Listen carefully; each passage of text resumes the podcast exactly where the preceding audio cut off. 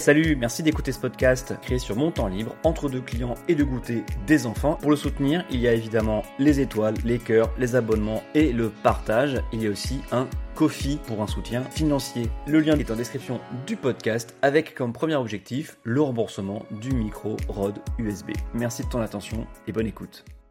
Bonjour, c'est Adrien Parle-Politique, bienvenue dans ce deuxième épisode de la nouvelle époque de Macron pour ce podcast au rythme quasi hebdomadaire tant que le travail, les enfants et la santé me le permettent. Pensez à vous abonner, à mettre un cœur ou des étoiles selon la plateforme d'où vous m'écoutez, voire même des commentaires pour me retrouver le mieux, c'est Twitter, at som a d s a u m. Alors ça y est, ça y est, ça y est, la gauche est unie. Cette NUPES, pardon, c'est nu, NUPES, NUP, NUPES, je sais pas, ça va changer au cours de ce podcast. C'est la nouvelle union populaire, écologique et sociale. Un café, l'addition.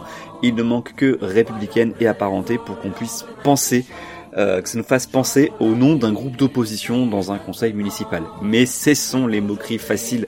L'heure est trop importante, c'est même historique, c'est la gauche plurielle, c'est le programme commun de dix-neuf cent soixante-quatorze, hein, donc une défaite, hein, pas de programme commun.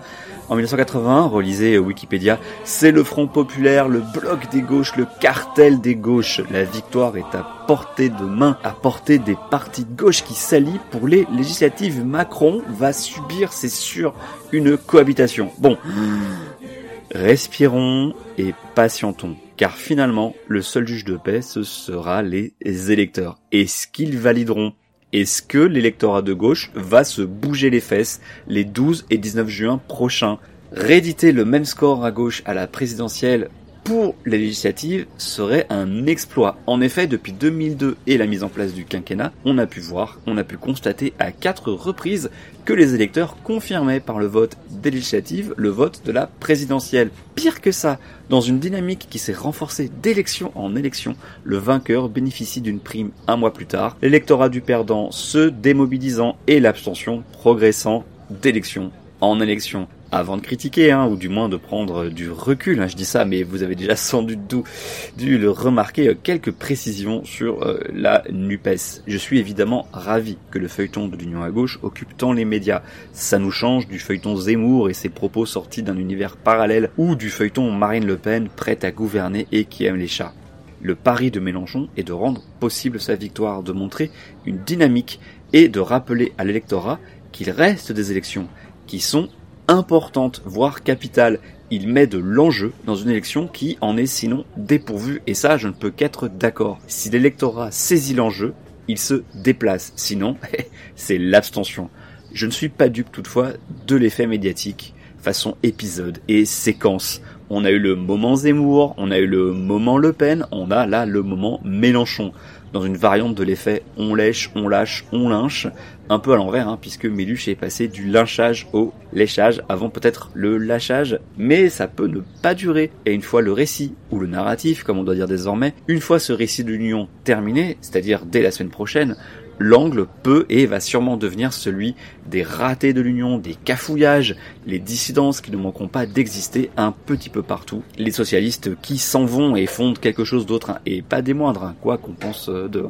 Je vais donc donner mon analyse, mon avis, ma vision de cet accord et de ce qu'il implique. Ça reste mes hypothèses, évidemment, avec ma fâcheuse tendance à ne pas arriver à m'enthousiasmer, mais ça, vous en êtes sans doute, sans doute déjà rendu compte. J'ajouterai à mes analyses de temps en temps le point de vue d'Antoine Jardin, dont les avis sur Facebook sont souvent pertinents et bien vus. Bon, mais qui est Antoine Jardin, me demanderez-vous ?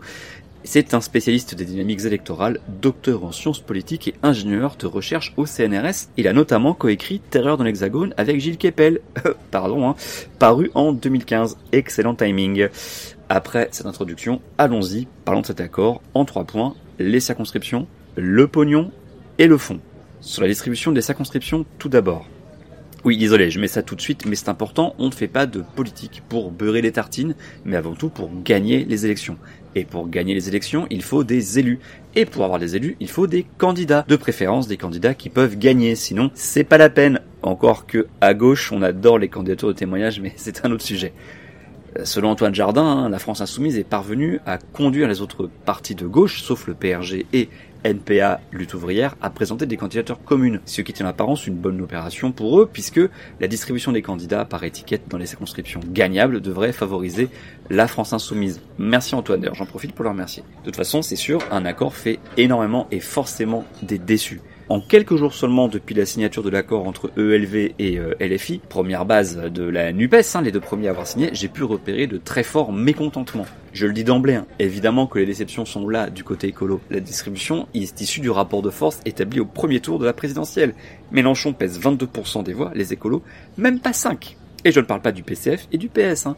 Donc, la distribution de circonscriptions reflète ce rapport de force. Je ne sais plus où c'était, euh, où est-ce que j'ai lu ça, mais j'avais lu que des négociateurs verts avaient cherché à intégrer les résultats des élections précédentes, les européennes, mais surtout celles qui ont un poids local, hein, les municipales et les régionales. Mais apparemment, les insoumis n'ont rien voulu entendre. Le P S a peut-être pu sauver les meubles, justement grâce à ses régions et ses grands-mères ici ou là. Hein. Je pense à Paris, Lille, Marseille, Nantes ou Rennes. Ça fait un peu tambouille interne de parler autant des circonscriptions, mais c'est important. Déjà parce que des candidatures permettent d'afficher un parti et son idole sur les territoires. C'est parfois terrible de s'en absenter. D'une élection à l'autre, les conséquences peuvent être importantes puisqu'un parti va perdre de son influence car il ne saura pas faire de lance d'une union, on ne verra pas son logo et ensuite ce sera plus compliqué pour les municipales par exemple et ça peut coûter une victoire qui aurait été à sa portée s'il avait pu bénéficier de l'élan donné par une campagne, une campagne victorieuse ou non. Hein.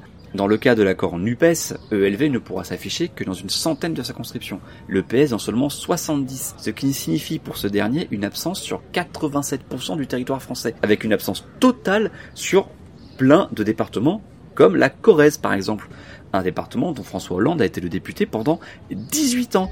Il était président du Conseil Général pendant quatre ans, maire de Tulle pendant huit ans, et là, zou, envolé le P S, a plu dans la Corrèze. Le P S est aussi anecdotique à Paris désormais, et il n'est plus non plus dans l'Hérault. Dans l'Hérault, quoi. Heureusement que les municipales ne tombent pas en deux mille vingt-trois. Chaque parti aura le temps soit de sombrer pour de bon, soit de se refaire une santé. Et pensez-y, hein, on donne trop souvent un parti mort en oubliant sa résilience et sa grande, très grande capacité de survie. Les partis ont la peau très dure. Du côté des Verts, j'ai pu recenser quelques mécontents. Il faut dire que quatre-vingts pour cent des candidatures ont été retirées au profit de l'Union. Ça laisse des espaces bien vides, que ce soit des terres de mission, comme on dit, ou des territoires au vote écolo prometteur. J'en ai retenu deux. Du côté des terres de mission, c'est une adjointe au maire de Marseille, Christine Juste, qui fait partie des dix membres du Conseil fédéral à avoir voté contre l'accord, contre quatre-vingt-quatre votes pour. Son reproche, c'est que sur les quarante-deux circonscriptions de PACA, six circonscriptions sont accordées au pôle écologiste seulement. Et le pôle écolo, c'est E L V, Génération Ecologie, Génération S et Nouveaux Démocrates, ce qui implique d'ailleurs encore plus de partage. Deux seulement sur les seize des Bouches-du-Rhône et une seule sur les sept circonscriptions marseillaises. Forcément, cela handicape le parti pour des futurs scrutins. Du côté des territoires plus favorables aux écolos, il y a l'exemple de Rennes, où l'accord ne donne aucune circonscription aux écolos. trente-quatre adhérents d'Ille-et-Vilaine s'en sont émus dans une tribune envoyée à la direction du parti. Ça peut d'ailleurs encore changer à la marge, hein, mais avec un accord à quatre désormais, les marges de manœuvre sont beaucoup plus réduites. Ces mécontentements chez E L V, mais surtout chez les socialistes, mieux implantés localement, ouvrent la porte à des dissidences. Le plus bel exemple, et le plus gros, étant la fronde menée par Carole Delga en Occitanie, la présidente de région prenant sans doute date pour l'avenir en se positionnement dans une gauche plus centriste que L F I. Antoine Jardin, oui, je vous avais dit que je ferais appel à lui à plusieurs reprises, pense que ces dissidences feront du premier tour des législatives un tir de barrage considérable avec un seuil de qualification très élevé, hein, puisqu'il a douze virgule cinq des inscrits pour se maintenir. Mais encore faut-il que ces dissidences rencontrent leur électorat. Aux législatives, l'étiquette est très puissante et risque de tout balayer. Le logo majorité présidentielle ou avec Marine ou Mélenchon à Matignon sera plus convaincant que des noms, même des noms bien implantés. Par contre, cela peut coûter la victoire dans certains endroits en retirant juste ce qu'il faut de voix pour empêcher le passage au second tour. Cette question des circonscriptions comporte aussi un volet finance, évidemment. L'argent, le pognon, le flouze, le nerf de la guerre, quoi. Impossible de ne pas en parler. Et tout d'abord, un petit rappel. Le financement public est divisé en deux volets. Une première moitié est répartie selon le nombre de voix obtenues au premier tour législative et cette somme est versée ensuite pendant cinq ans chaque année. Par contre, pour bénéficier de ce financement public, il faut faire au moins un pour cent dans au moins cinquante circonscriptions. Sauf les circonscriptions d'outre-mer, mais ça je ne vais pas compliquer l'explication. Une seconde moitié est calculée selon le nombre de députés et sénateurs rattachés au parti et cette partie est mise à jour chaque année. en obtenant des gros scores dans un nombre réduit certes, mais quand même des gros scores dans un nombre réduit de circonscriptions, le financement peut être plus important qu'en faisant des scores rikiki dans plein de circonscriptions, sans oublier la sécurité financière apportée par un tel accord. Chaque partenaire de la NUP sait qu'il n'aura pas à gérer un seul non-remboursement de certaines campagnes, car il est peu probable qu'aucun candidat ne soit sous les cinq pour cent, qui est le seuil du remboursement. L'accord NUP garantit donc à tous les candidats un remboursement des frais de campagne, sauf catastrophe. Mais alors là, je ne vois pas comment, à part des exceptions avec une dissidence très puissante peut-être, et aussi des scores conséquents au premier tour. La France insoumise a bénéficié de plus de quatre millions d'euros de financement public en deux mille vingt-deux. Le P S seulement, mais quand même c'est pas mal, presque six millions d'euros. En cas de belle défaite, hein, je parle pas de victoire déjà, le rapport de force devrait s'inverser entre L F I et le P S. E L V a touché deux millions d'euros de son côté en deux mille vingt-deux, ça aussi, ça devrait augmenter grâce à cet accord. Enfin, troisième et dernier volet de l'analyse sur le fond de cet accord. Qu'est-ce qui dit cet accord L F I, E L V, P C F, P S ? Eh ben en fait, on ne peut pas vraiment savoir, car il en existe plusieurs versions, trois en fait, plus une quatrième avec le brouillon de l'accord avec le N P A, mais heureusement il n'a pas été signé, sinon imaginez un peu les faire repoussoir avec le N P A dans une alliance de gauche, déjà qu'il y a la polémique sur l'Europe ou des candidatures comme celle de Table ou A F S, mais je digresse, pardon. Le P S a par exemple obtenu l'écriture d'un passage sur l'Ukraine, alors que le mot est absent de l'accord avec E L V. À se demander comment et pourquoi cela a été oublié par les négociateurs écolos. La flemme ? Autre exemple, la garantie autonomie pour les jeunes, prévue dans les accords avec E L V et le P C F, est devenue une allocation autonomie jeunesse et une garantie dignité dans l'accord avec le Parti Socialiste. Une bataille de vocabulaire, certes, mais qui montre certaines divergences dans la façon de, d'octroyer des minima sociaux à certaines catégories de population. Enfin, l'accord signé avec les communistes prévoit la renationalisation d'E D F, d'Engie, des autoroutes et des aéroports. Et ils sont les seuls à avoir cette, cette formulation dans l'accord. Avec le P S, il est prévu simplement le développement des services publics, le refus de leur privatisation ou de leur ouverture à la concurrence. Et avec E L V, il n'y a en fait que le regret qu'il soit impossible de nationaliser E D F dans le cadre des règles de la concurrence de l'Union Européenne. Ok, super le programme commun. Ces différences prouvent une chose, la France insoumise a négocié avec chacun séparément. Ce n'est pas un accord global. C'est à mon avis la preuve que ce n'est pas un accord programmatique et surtout pas un accord de gouvernement. Il n'est que le résultat du rapport de force entre les vingt-deux pour cent de L F I et les miettes des autres partis. En cas de victoire, quel arbitrage serait fait entre ce qu'ont obtenu L F I, le P C F ou le P S ou E L V ? On paie pour acheter les autoroutes d'emblée ou est-ce qu'on attend la fin de la concession ? On nationalise E D F ou pas ? D'ailleurs, c'est permis par le règlement européen, hein, c'est le monopole qui est interdit. Que le communiqué de E L V euh, sur l'Alliance passe plus de trois paragraphes à justifier les termes de désobéissance au traité européen ou qu'un élu européen se fende d'un fil Twitter de vingt-quatre tweets sur le sujet montre bien aussi que, sur un sujet, les partenaires ne sont pas forcément très à l'aise. Alors, pourquoi diable ne pas avoir limité l'accord à une non-agression, un pacte de non-agression sur une sélection de circonscriptions ? Pourquoi faire croire à un accord total sous une seule étiquette ? Deux raisons selon moi. Premièrement, le récit de l'union vendu par Mélenchon, l'espoir qui souhaite incarner du troisième tour, hein, qui est une formule de style, hein, euh, du troisième tour pour conjurer la malédiction de l'abstention des perdants aux législatives qui suivent une présidentielle. Hein. Suivez ce que j'ai dit au début. Deuxièmement, la tentation hégémonique de la France insoumise, permise par le score écrasant de vingt-deux pour cent, plus de quatre fois le score du second à gauche, hein, E L V, qui fait moins de cinq pour cent. Cette supériorité autorise l'exigence de rallier une bannière et de ne pas seulement acter des désaccords, pour utiliser la formule consacrée, mais d'exiger des concessions, de manière bilatérale par contre, parce que si L F I avait négocié avec toutes les forces en même temps, le rapport de force aurait été sans doute un peu plus équilibré. Pour conclure, est-ce que ça va marcher ? Évitons de parler de sondages pour l'instant et de projections en siège qui sont parfois très hasardeuses et surtout, je trouve, euh, beaucoup trop optimistes pour euh, la gauche. Hein. J'emprunte ici les mots d'Antoine Jardin avec lesquels je suis assez d'accord. Ça ne veut pas dire que c'est forcément comme ça que ça se passera, ça reste une hypothèse. En choisissant un centre de gravité déterminé par L F I, la majorité de la gauche offre un espace privilégié à En Marche, pardon, la République En Marche, pardon, à Renaissance, alors même que les structures des votes Jadot, Hidalgo et Roussel ressemblent beaucoup plus au vote Macron que Mélenchon. Alors honnêtement, pour Roussel, je ne sais pas, mais pour Jadot, c'est sûrement vrai. E E L V n'a jamais d'aussi bon score qu'en tenant un positionnement plutôt centriste raisonnable, voire pro-européen, comme en deux mille neuf ou en deux mille dix-neuf, hein. C'est aussi confirmé par les études post-électorales de manière assez régulière. La porosité entre l'électorat écolo et centriste est assez forte. Et c'est pas nouveau.